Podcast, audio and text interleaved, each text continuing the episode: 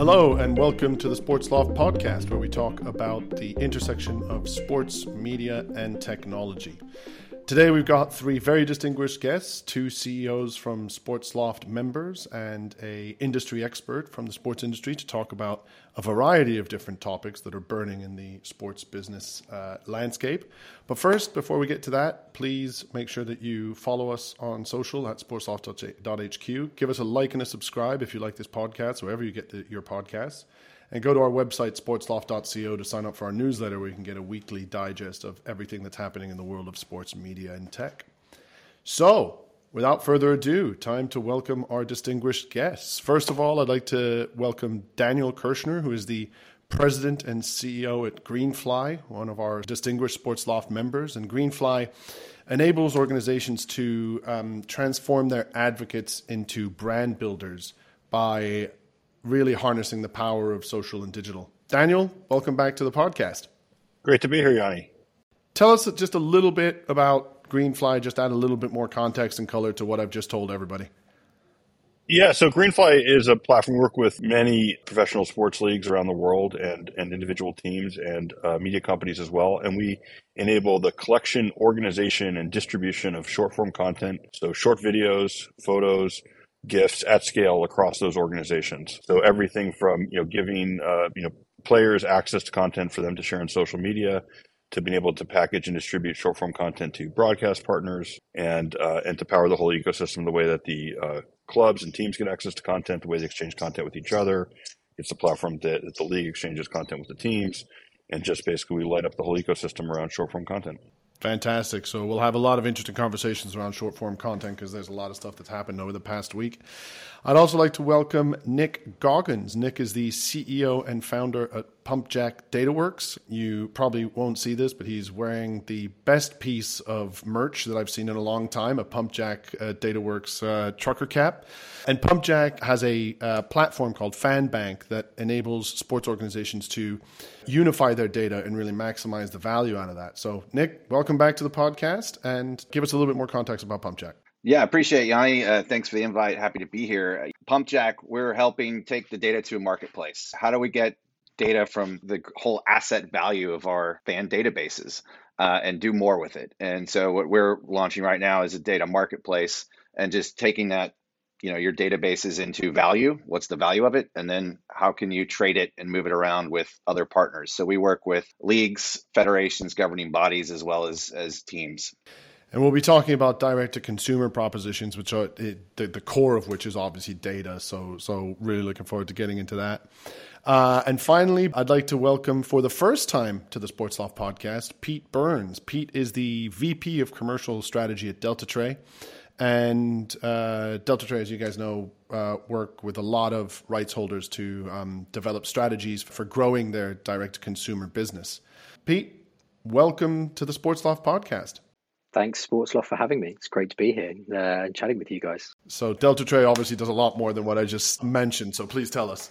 Yeah, absolutely. Deltatre, as most people will know, right, global business, um, working across the intersection between sports federations, leagues, teams, and and their rights holders, whether that's telcos, broadcasters, um, the kind of myriad of media operators that we've got um, got today. So yeah, working working with them, bringing products, bringing services, and delivering best fan experience. Fabulous. Well, great, great to have you on board, and look forward to your insights. So let's get straight into the topics. Um, and uh, the first one on the briefing sheet here, uh, and I'm going to take issue with my colleagues at Sportsloft, is the continued growth of soccer in the U.S. Of course, we are a largely European-based uh, organization and podcast, so the fact that it is called soccer in the briefing notes clearly leads to a lot of questions. But that aside, um, the World Cup match between the US and England uh, drew an, a record TV audience. Um, uh, fantastic performance by the U.S. men's national team. There have been a lot of interesting um, facts that have come out of that, uh, and we've been seeing the increased valuation of not just MLS teams but also NWSL teams uh, and the growth of soccer in the um, in the United States. So, Daniel, we'll start with you. You're out in California. Uh, California is actually a hotbed of soccer in uh, uh in the U.S. How are you seeing this uh, this trend and this growth? I, I think it's interesting. I mean, it's something that uh, you know it's always it's, it's always around the corner, but at the same time, it's always growing. So people are always talking about when is U.S. soccer going to arrive, and every year it gets bigger over the decades. Um, I think this is an incredible moment. First of all, uh, you know the way that the you know rights deals and streaming have done. You know, people in the U.S. are watching more European soccer and more you know Champions League soccer and more kind of high level soccer than ever before at enormous scale and consistency in the United States. And the rights deals, um, you know, around like the Premier League and stuff in the U.S. are, are, really remarkable. So, so that's one thing that's going on. I think the um, being in LA and especially with LAFC and Angel City, I think really are setting the standard for, you know, both relatively new teams. I mean, Angel City just completed their first season. LAFC is only a few seasons in.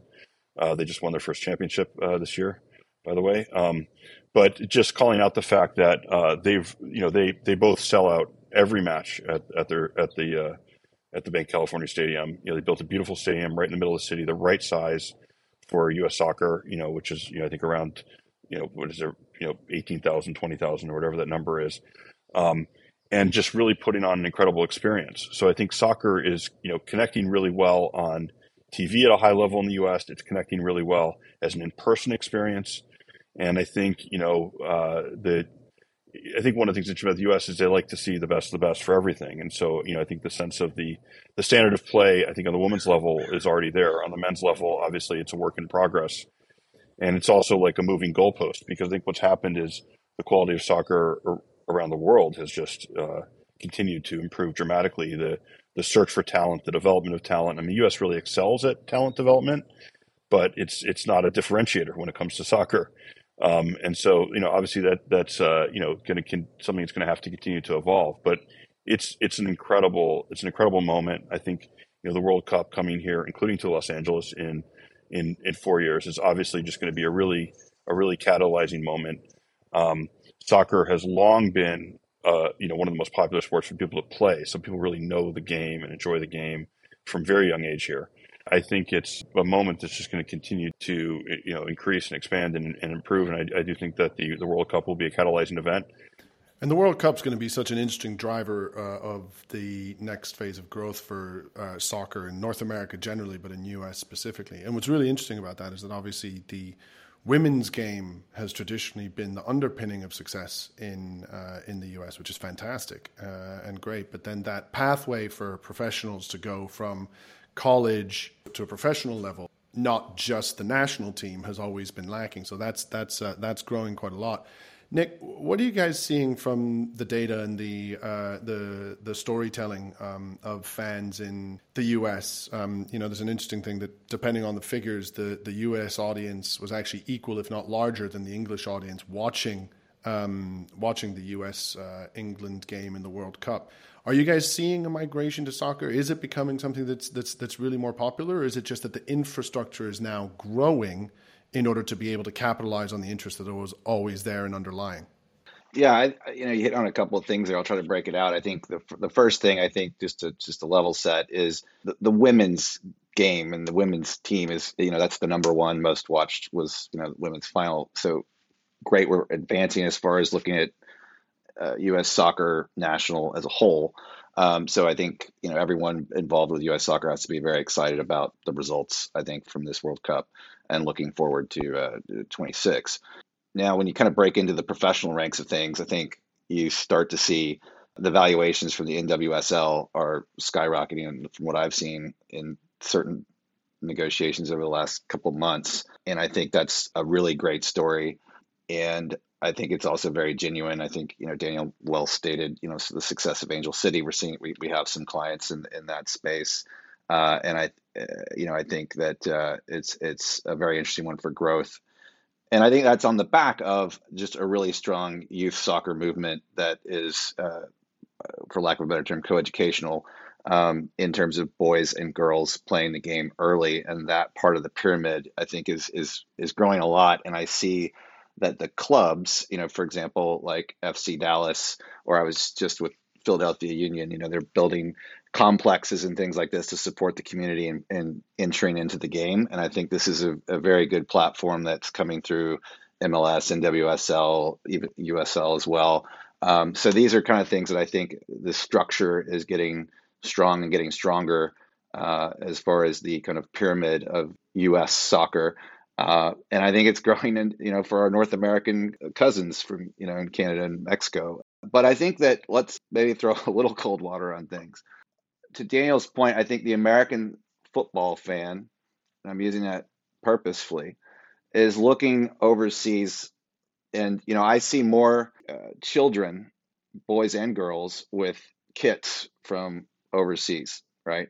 Um, you know, whether it's Real Madrid or Barca or Chelsea, Man U, et cetera, the usual suspects, right? But you see as much of that as you see baseball hats, if not more. And I'm in a heavy baseball mark, baseball football market of Dallas Cowboys, and you know I'm at the classic American burger joint, and a lot of the eight to twelve year olds are you know wearing a Ramos jersey or something. You know, it's like the star power is kind of what I'm getting at, and I think that NBC Sports has done an amazing job with the Premier League, and it comes on in a good point in the week of things. I watch with my my son uh, early in the morning, and you know he's gravitating towards this. That's also put on where the ICC came through Dallas, so he's a Juventus supporter all of a sudden. So you know that is a that that is the element that I think that we need. I'll wrap this up. Is the star power within the MLS of homegrown talent. So like as American fans, we're becoming more knowledgeable about Champions League and the different leagues in Europe and the players.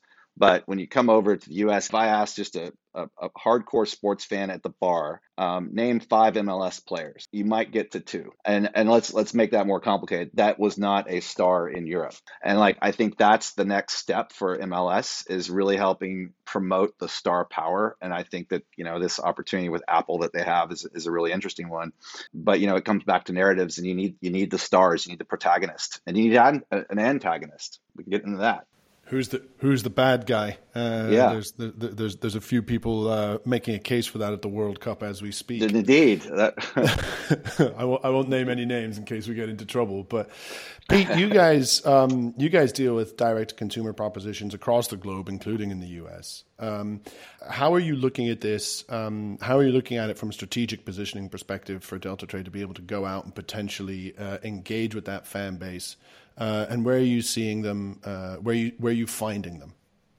Yeah, I think it's I think it's firstly a really fantastic opportunity for football. Uh, let's get it right in the US, and I think it's really important, right, to split out football fandom and and MLS fandom because while there's obviously a, a close kind of correlation in in the country, as uh, as Nick mentioned, right, and and Dan as well, there's there's a bit of a separation. I think first and foremost, what you've got in the US, which is really interesting, is you've got high participation, and that that leads itself to kind of being closer to being a fan. So, you know, from from some of the research we've done, we know that um, soccer is is generally around third highest in participation levels across the US from an amateur perspective, kind of underneath basketball and baseball and and what's really interesting, and we've, we've touched on, um, on on the women's game within the US and how strong that is, but you know, nearly nearly half of all female players are under 12. So from a kind of pathway perspective, and you sort of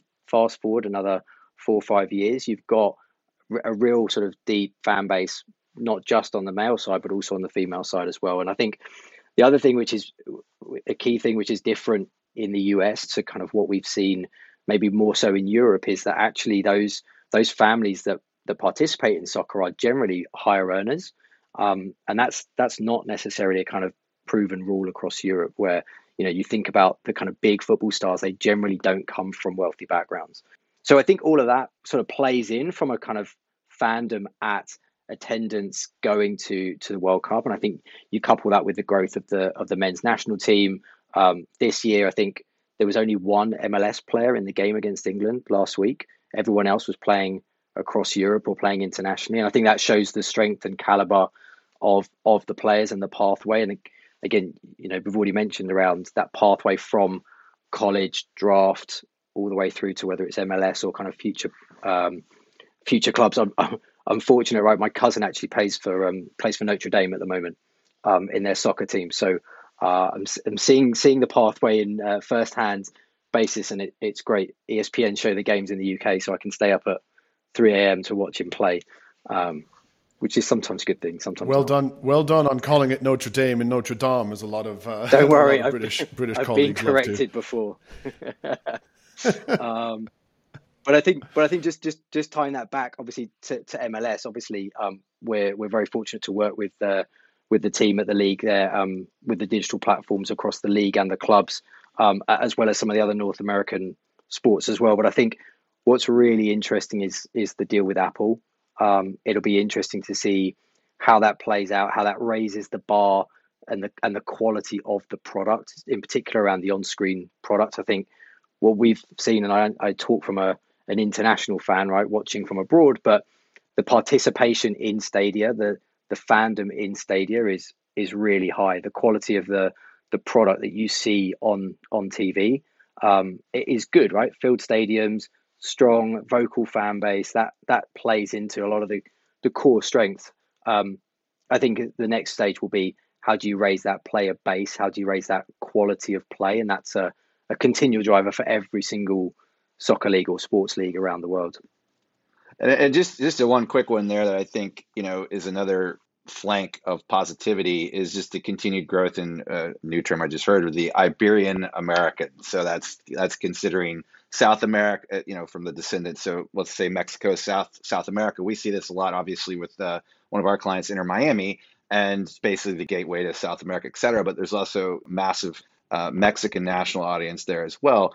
And that is one of the fastest growing demographics across the United States and increasingly upwardly mobile as well with purchasing power and things like this. So I think this is a huge win to the sale uh, of US and North American soccer football uh, that I think, you know, 2026 is a real a signpost to really showcase this kind of flourishing.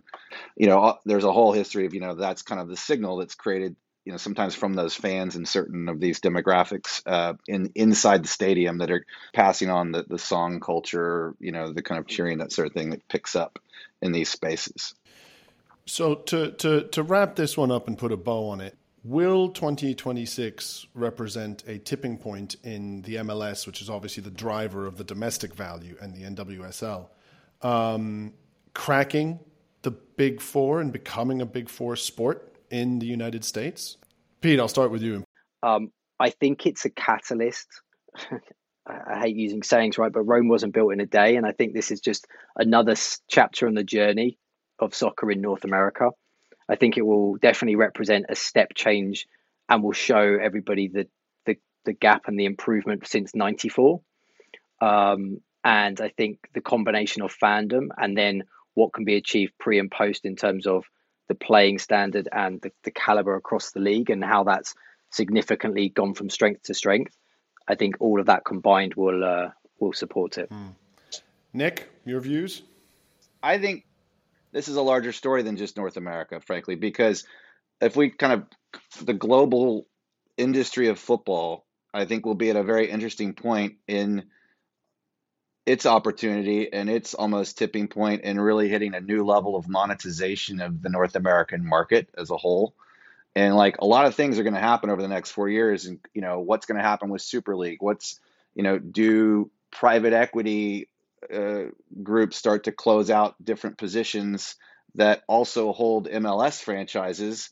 And, you know, this is a little bit from, uh, you know, Roger Mitchell of uh, Are You Not Entertained, you know, has kind of a theory about the MLS team starting to buy, you know, instead of it being a retiring Messi, uh, getting the money together and you know bringing you know the next guy over at in, in their prime and paying the premium for that. Um, I think it will be interesting to watch how that un- unfolds or does not unfold over the next four years to just say, you know what, we're going to accelerate this and balloon our values, and yeah, we'll we'll start sniping guys over and bring them over here and reverse the process. That will be an interesting to watch, uh, and I think will largely be driven by private equity. Hmm. If they can compete with the Saudi league and uh, all of the yes. other money that's being thrown around, Daniel. I mean, I think you know, like a lot of things that will accelerate, you know, something that's already growing and brewing. I, I think, you know, th- when we talk about soccer, like obviously, you know, we have to include, you know, women's soccer, men's soccer. You know, I, thought the, the point that Pete made about kind of, and, and there, I think everybody's made to some degree about kind of differentiating between MLS and soccer growth. I mean, I have, I have the same experience going to my kid's school and seeing, you know, more jerseys for, uh, European soccer clubs than for than for US. Though LAFC does a very good job here. Um, but I think that that growth is going to continue as well. That kind of engagement with with the, I mean, people here are watching the Premier League, they're watching the Bundesliga, they're watching La Liga. I mean, it's not you know they're they're watching all of these things. Obviously, the Champions League is like a big deal here, um, and so I think that's going to spur that as well. I think MLS is going to continue to grow, and and uh, I think it really is excelling at in person. It's really excelling at in person product. I think it's one of the best in person fan experiences uh, in the United States. It, it, it, to me personally, it rivals the.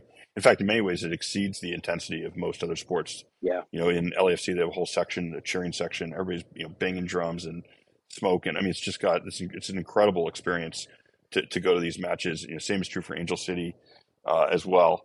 So I, I, think the Apple TV is really interesting. It's innovative. Obviously, you know, it's non-exclusive, but you know, not everybody watches Apple, but they're going to put on a great product you know, I think the the kind of there's kind of a brand alignment, as you said, around that wealthier demographic, and Apple TV is tapping into that wealthier demographic as well.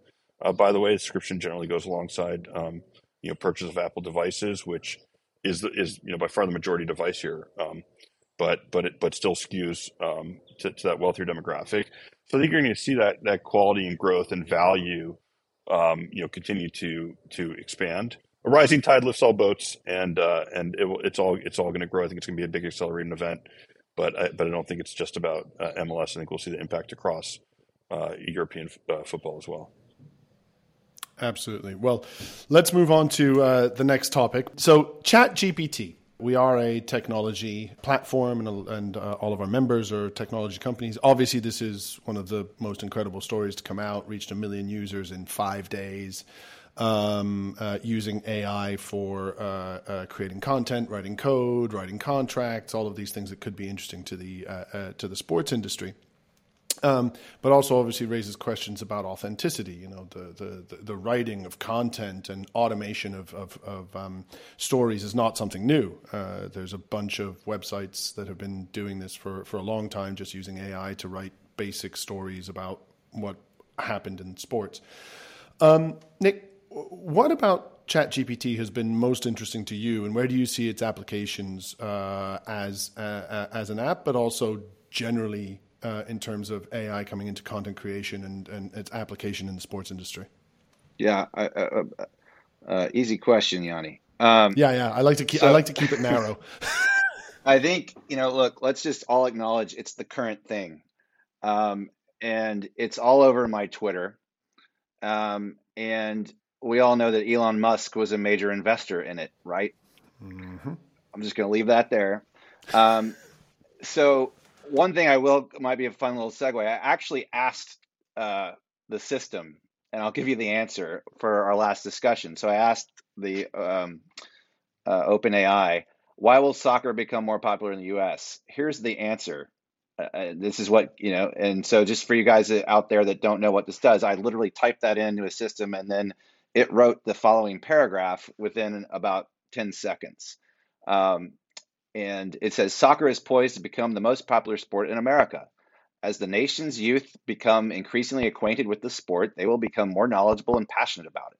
The explosive growth of Major League Soccer and other professional leagues will bring an unprecedented level of excitement and competition to the game, while the continued success of the United States men's national team will provide a platform for soccer to be celebrated in the mainstream.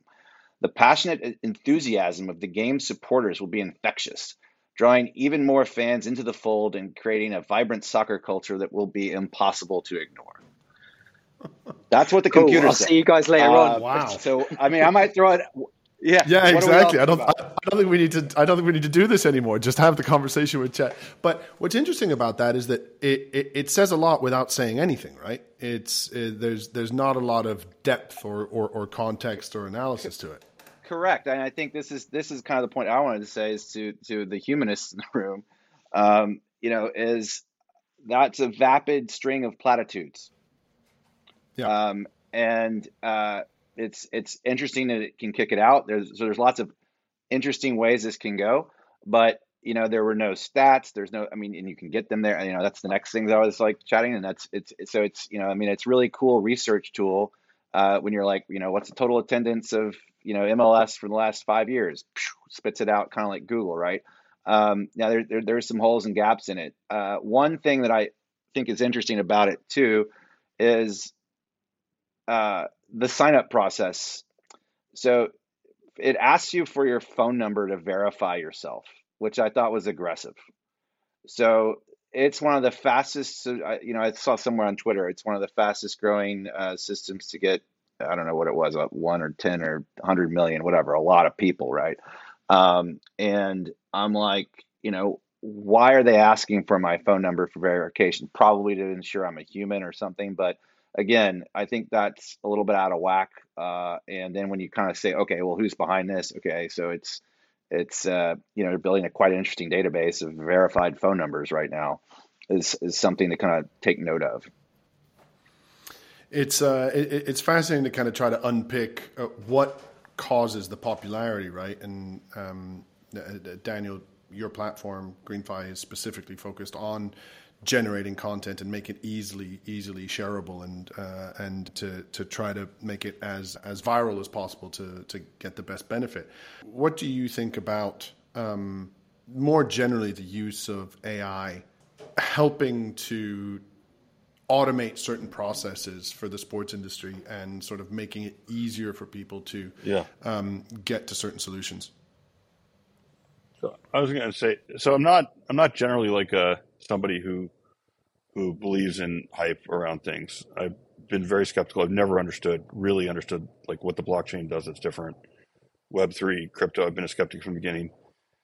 I've spent a lot of time playing with ChatGPT and in general looking at AI. And I wish I you think, told me that back in January. That would have been very helpful. um, it doesn't. I mean, obviously, the problem with these things it doesn't mean you can't make a lot of money or lose a lot of money as well. But what I was going to say is that Um, I, I, I, think this is something that changes everything. I think this is the single most mind blowing development in technology, you know, certainly since the internet. Um, and, you know, well, I'll say a few things about it. I've, I spent a lot of time playing with it. So it spits out platitudes when you ask it general questions. You can engage with it. It's a chatbot. You can go back and forth. You can ask more and more refined questions. You can ask it to delve into this, to unpack this. And it gets more and more specific and more and more powerful. And this is, you know, I guess they're calling it version 3.5. Version 4 they already have internally. This is cut off completely from the internet. So this is drawing from one database and the training that you can do.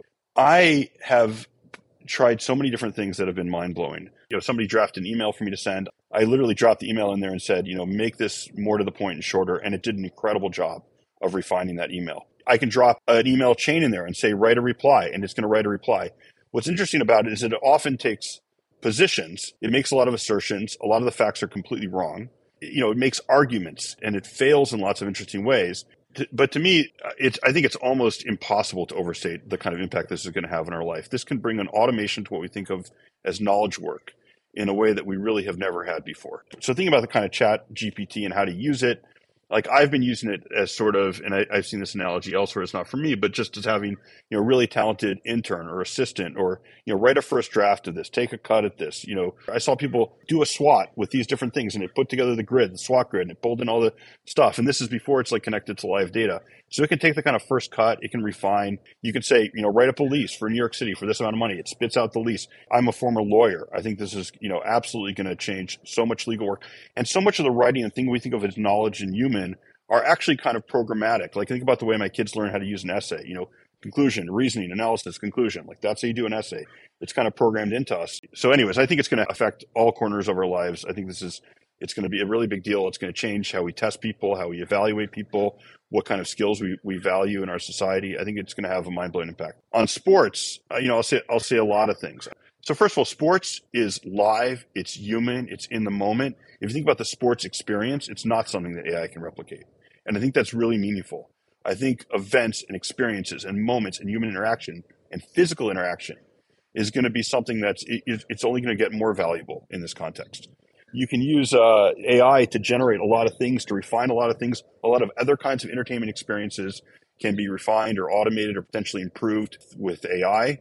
I mean, already you see this, and you know, I was reading about you know AI using in Avatar for you know you know a lot of the stuff that you might have had to program from a special effects you know perspective you know can now be automated that kind of stuff. So there's a lot of automation there, but but the sports experience is not you know can't be automated, and I think that's really significant to kind of call out. Now, I think AI can do a lot around the sports experience. And we use AI, you know, already to categorize things. And what's interesting is like when we when we use AI, you know, you can start with simple facial recognition, image recognition, logo recognition for content. But now we can use AI to do scene recognition. Is it a dunk? Is it a warm up? Is it a free throw? It can identify those kinds of things.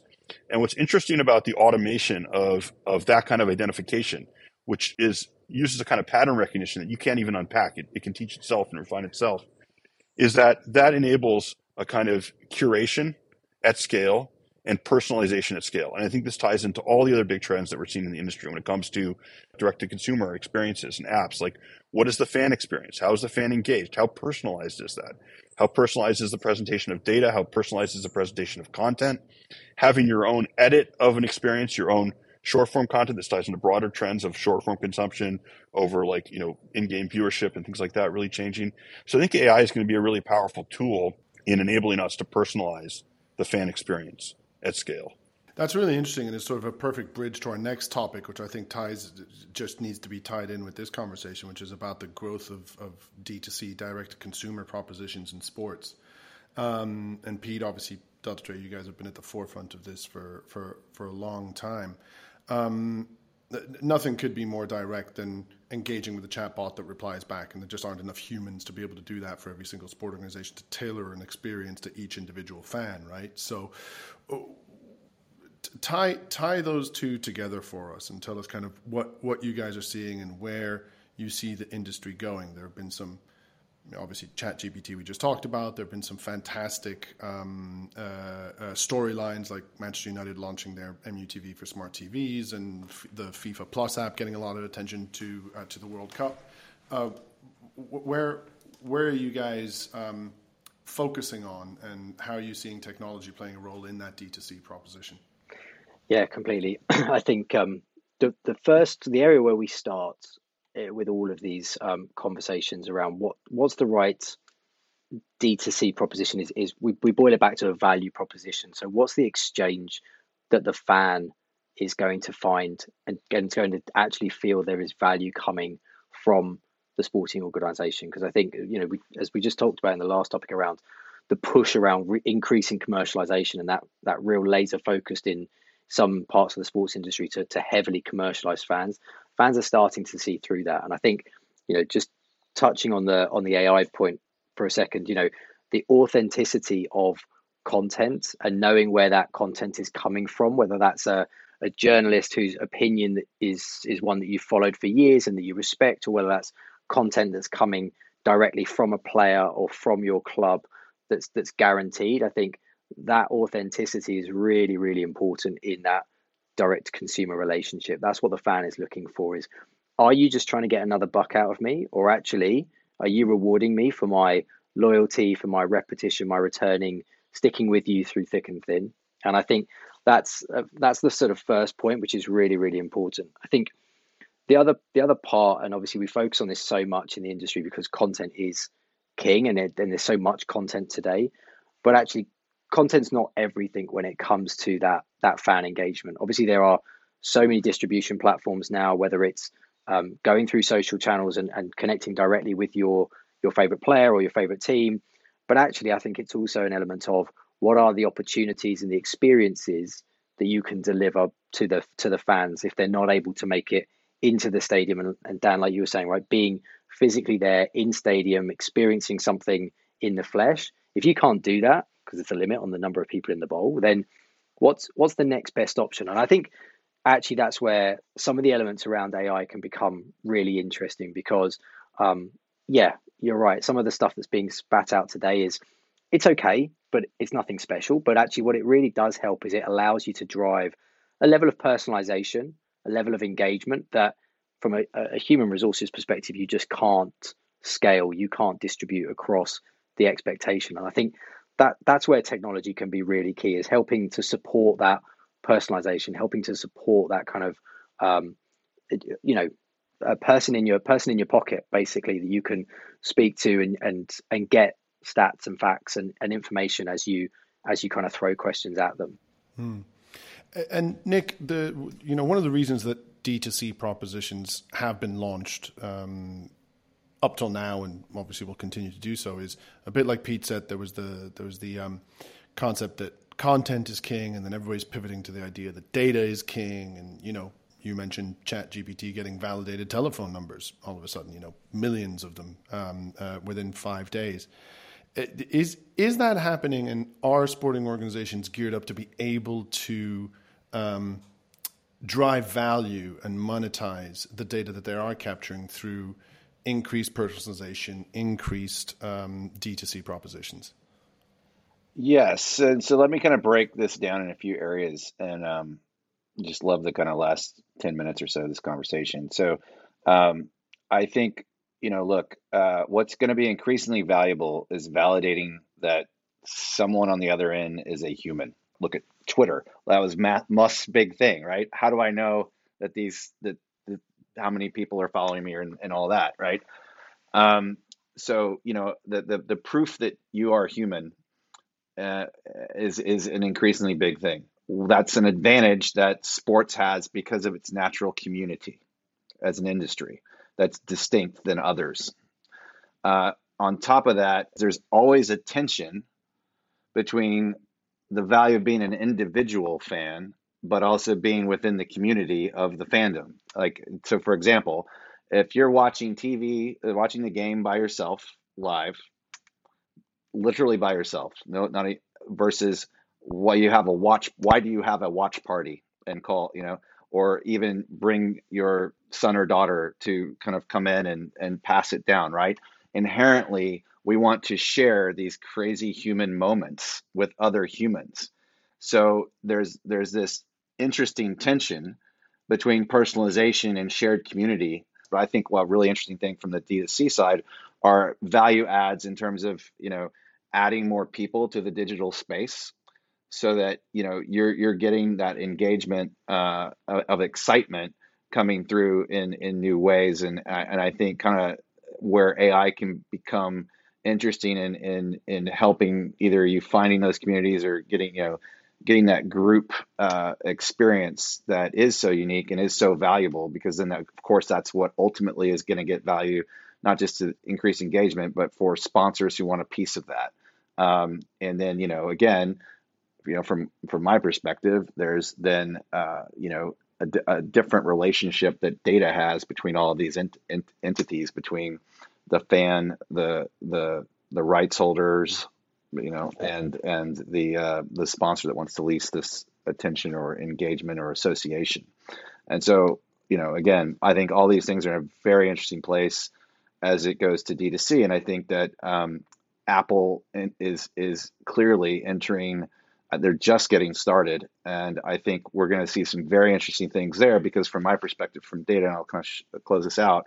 You know, they're already pushing on the data side, forcing a permission based ad economy, right? With the do not track. We've all experienced that, right? Well, we're also seeing how that's impacting Meta's stock price and their and their ad revenues. Um, and so, you know, what this is about is permissions to identify myself and where those things are happening. And again, I think when you look at uh, sports membership and the trends that we see with, you know, all of our clients are trying to add that up.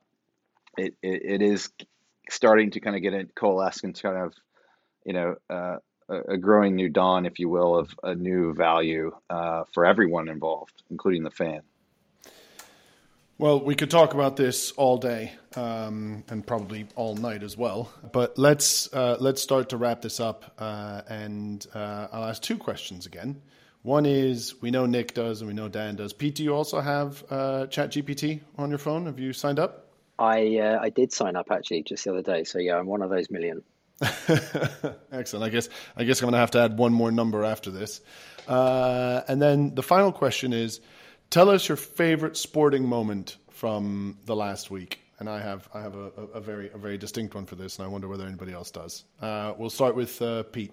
Tell us uh, tell us what you enjoyed. So I knew this question was coming, and I thought I'd go very rogue and go off piste, and then I I just struggled with that. So I came back to um, Gonçalo Ramos uh, for Portugal, scoring his hat trick uh, against Switzerland in the in the round of sixteen, brought in to uh, to replace Cristiano.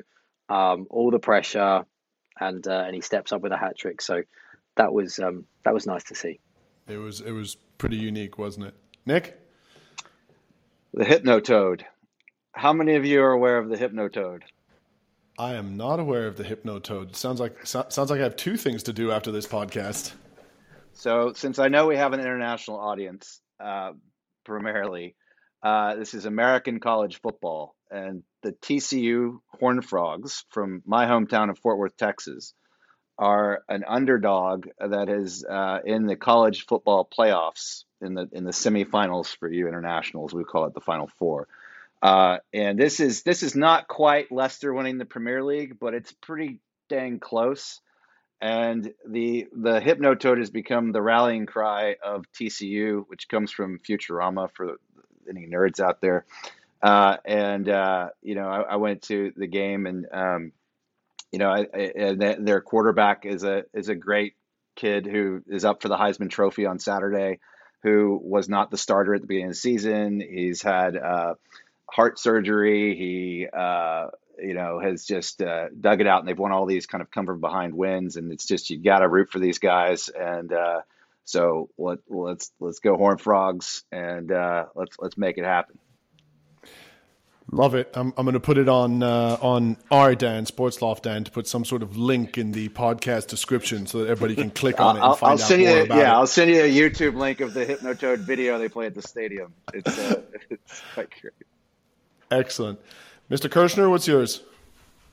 Yeah, I'm going to say a moment that I didn't actually see. So I had to, in the middle of the day here, uh, drive my kids to uh, to uh, to a tennis uh, lesson and I was this is ties into the popularity of growing popularity of soccer in the United States. I was driving down Ocean in in Santa Monica, where there's lots of bars and restaurants that were all packed watching the game, and it was during the Argentina game, and the game was almost over. So I was driving, I heard this incredible cheering, screaming celebration, and I thought there was a goal, there was a moment, and it was that messy save at the very end of that of that match that was really remarkable. Um, and it was just really cool to hear like just the all the noise of like a, a, a sports moment going on in a match. Um, and, and it does, I think, really speak to just how tuned in people are, you know, here in the United States, uh, you know, World Cup, obviously the U.S. wasn't even playing that, that, that game.